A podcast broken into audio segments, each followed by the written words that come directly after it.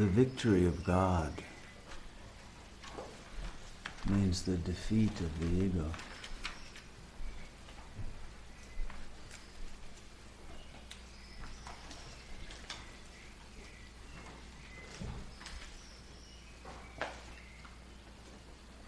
The defeat of all egocentric narratives.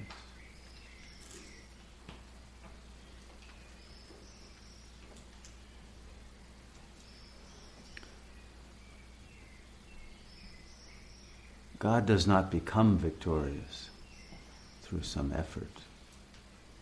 God is always already victorious.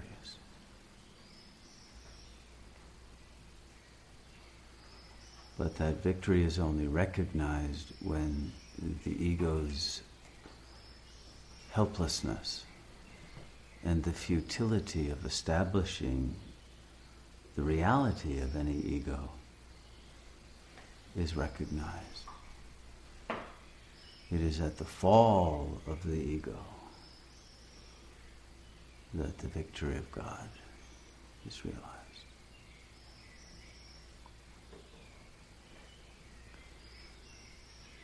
It is this paradox that is most difficult to integrate.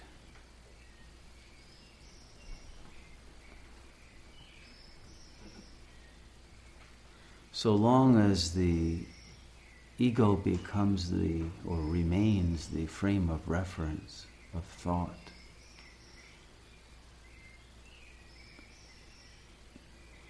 then the reality of God will not be recognized or surrendered to.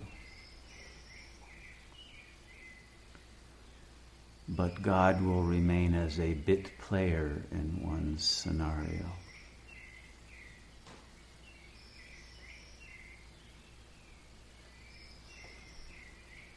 It is when all the machinations of the ego fail, when all of its knowledge proves inadequate, that we turn to God as a last resort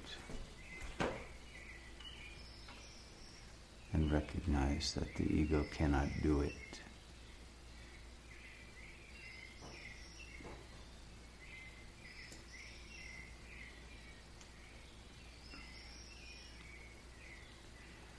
It is when the ego's lack cannot be denied, and that lack is the ego itself, that we finally enter into the lack and recognize it as emptiness.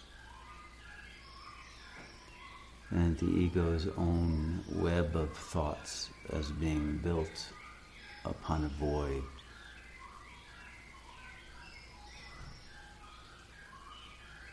and that all of its imaginary attempts to gain mastery in the world are based on delusion.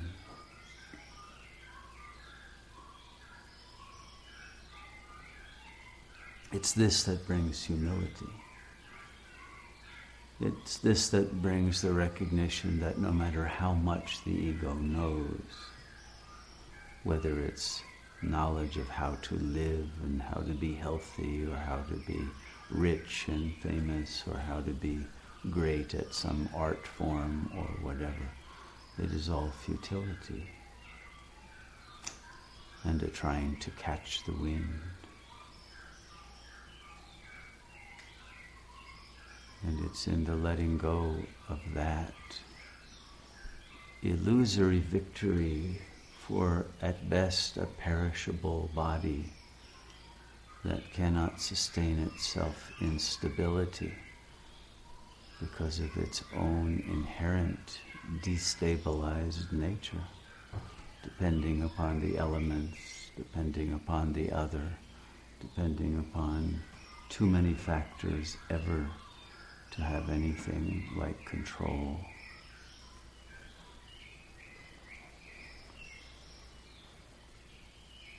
Not even control of its own mind,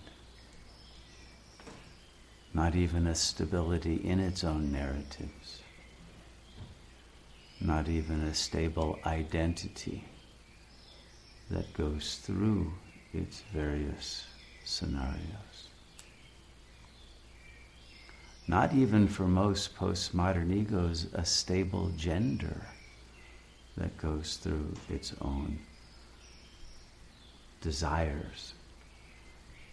The object of desire cannot remain consistent, let alone the subject. And so it is through this inherent chaotic nature of the frame of reference of the ego that it suffers one defeat after another.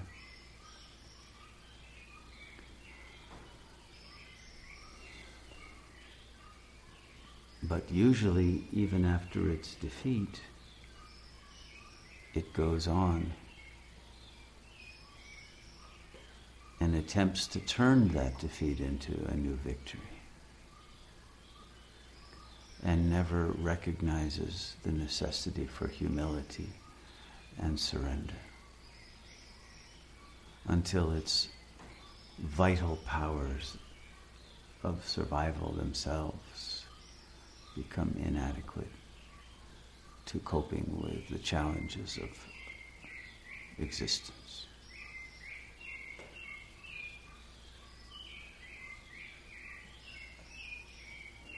The self is pure presence that has no necessary identification with the physical organism that the ego is identified with. The presence that is the self does not require the existence of the body and has no interest in whether the body lives or dies.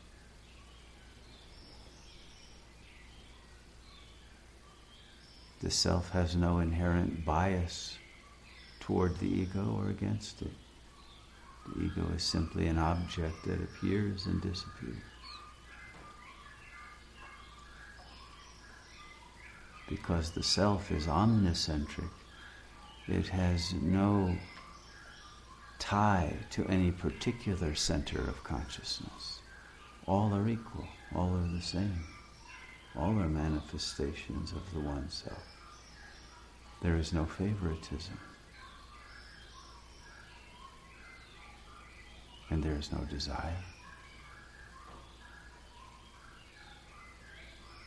And there is no need to have anything in order to achieve satisfaction. Nor is there anything that can be possessed. Presence is all there is. And the illusion that there are things, including an egoic identity, is already alienation from truth. So Sri Ramana often uses metaphors like we, we love to read the newspaper, but no one is interested in the paper. They're interested only in the print. And not even in the print, but what they imagine the print signifies. People are only interested in the signifier, not in the substance. And so we take the presence upon which the ego signifiers are presented for granted and are interested only in the signifiers and build our lives creating narratives of signifiers. When they are erased even before they are written in our minds, they cannot be held constant. But the presence itself is forgotten and repressed.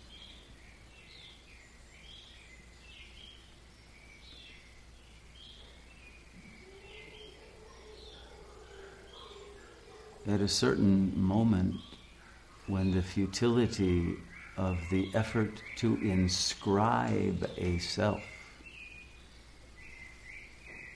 upon sheer presence is recognized as impossible. That is when awakening begins. Many people, when you work with them in sessions, they say, ah, these sanskaras are ingrained. I can't change them. As if there is some grain, as if we are woodworkers here. and the ego is made out of something. What kind of grain is there in nothingness? The ego wants to believe its sanskaras are ingrained and cannot be changed because that means the ego really exists.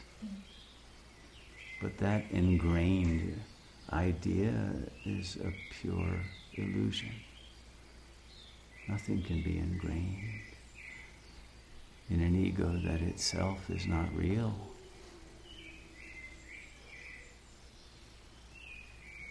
And so everything can be changed in the twinkling of an eye, but that would require the recognition that the ego itself is only the twinkling of an idea. And has no reality outside of the consciousness in which it occurs.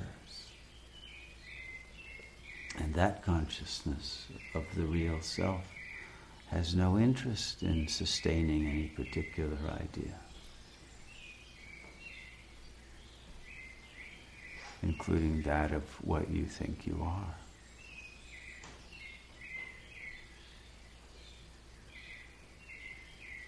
And so egos aren't even fish in the sea of consciousness. They're just momentary waves that come and go. And it's only the ocean of consciousness itself that has any reality.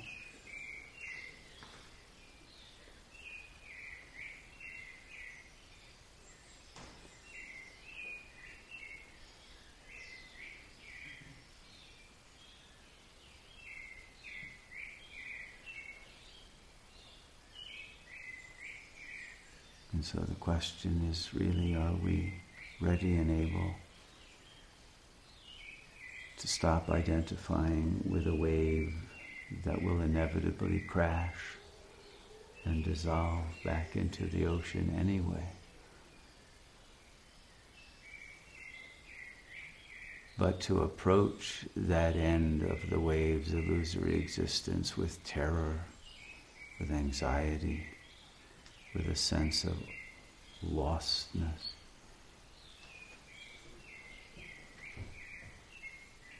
Or will there be a choice to recognize that the ocean is all there ever was? There really are no waves. In the same way that there are no mirages.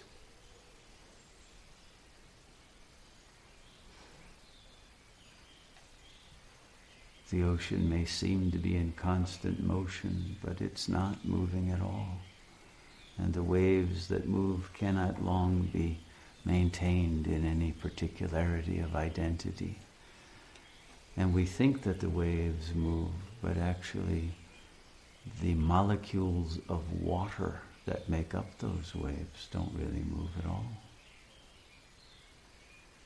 And when we analyze the waves more and more deeply, we see that they have nothing to do with the substance of the water at all.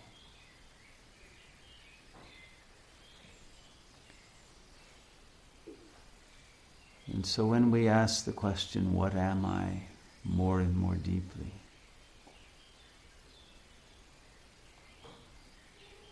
deeper than mind, deeper than any narrative, deeper than any biographical illusions, biological identifications, or even spiritual aspirations, beyond any of those physical or metaphysical mirages.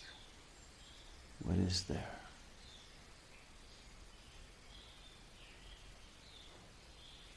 What is real?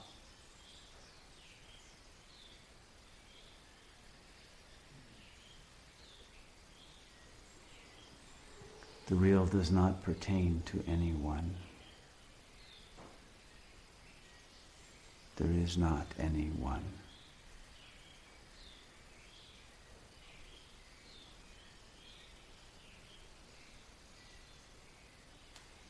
all of the value that we have put, even whether it is a positive or a negative value, but the entire concentration on the well being or the improvement or the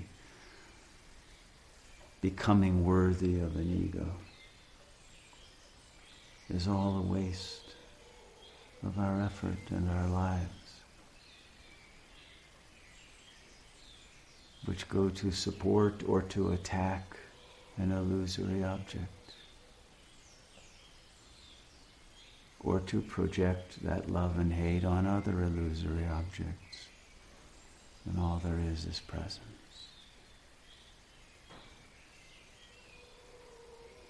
That is free of both love and hate.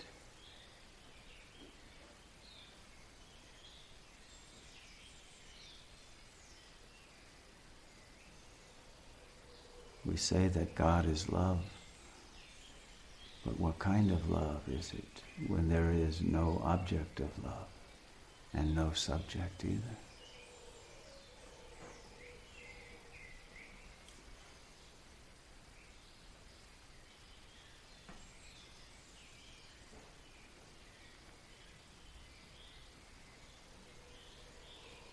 And yet, when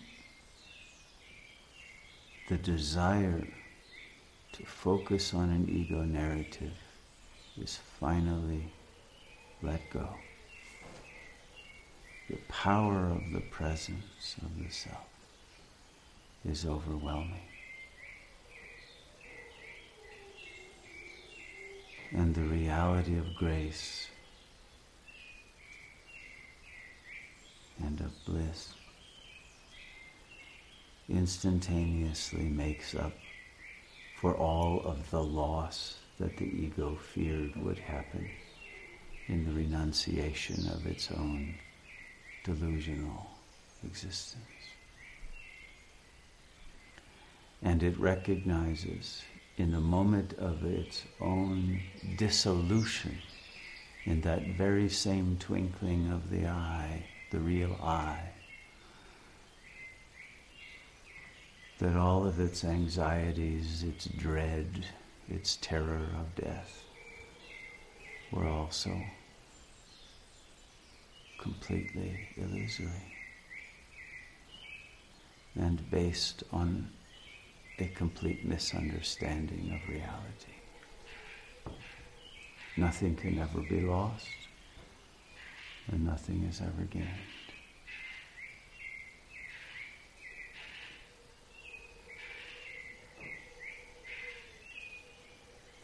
Perfect. And you are that. Om Tat Sat. And this final mantra that we say is the important thing to remember. You are that, not this, not an I, but that which is beyond all understanding, all localization, all identification. You are that, and that is all there is.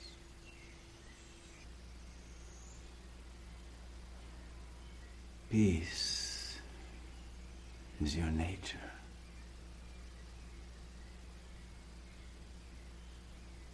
Peace is your other.